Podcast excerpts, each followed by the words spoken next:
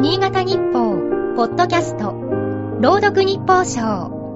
この番組は、新潟日報のコラム、日報賞を、新潟県内の地域 FM10 局が、持ち回りで読み上げます。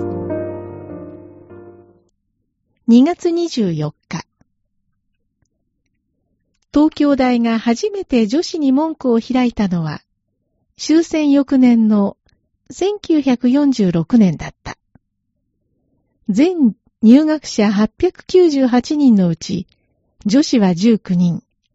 その中に、相川町、現佐渡市出身の久保田絹子がいた。後に憲法学者となり、国連の日本政府代表を務めたことでも知られる。すでに日本女子大を卒業しており、この時33歳。入学式に和装で出かけると、安田行動の主演に言われた。不敬は2階へ。本人はショックだったと語っている。年齢のことを差し引いても、いかに最高学府で学ぶ女性が珍しいもののように見られていたかが伺える。それから70年経っても、差別的な扱いはなくならなかった。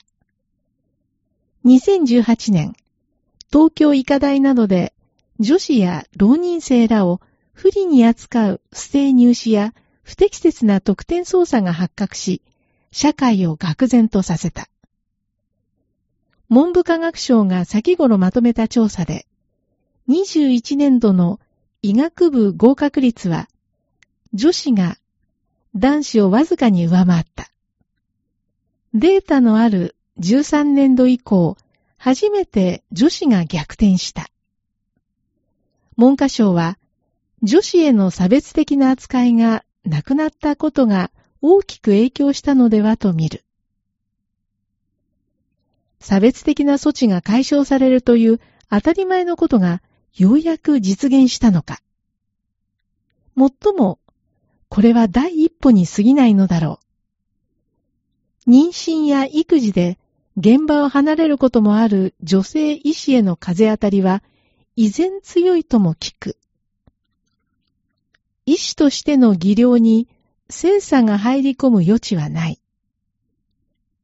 久保田が言われた不敬は男性だけを指す言葉として今では表立って使われなくなった。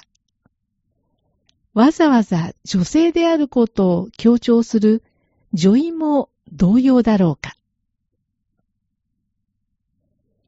今日の日報賞は FM ピッからの船崎幸子が朗読しました。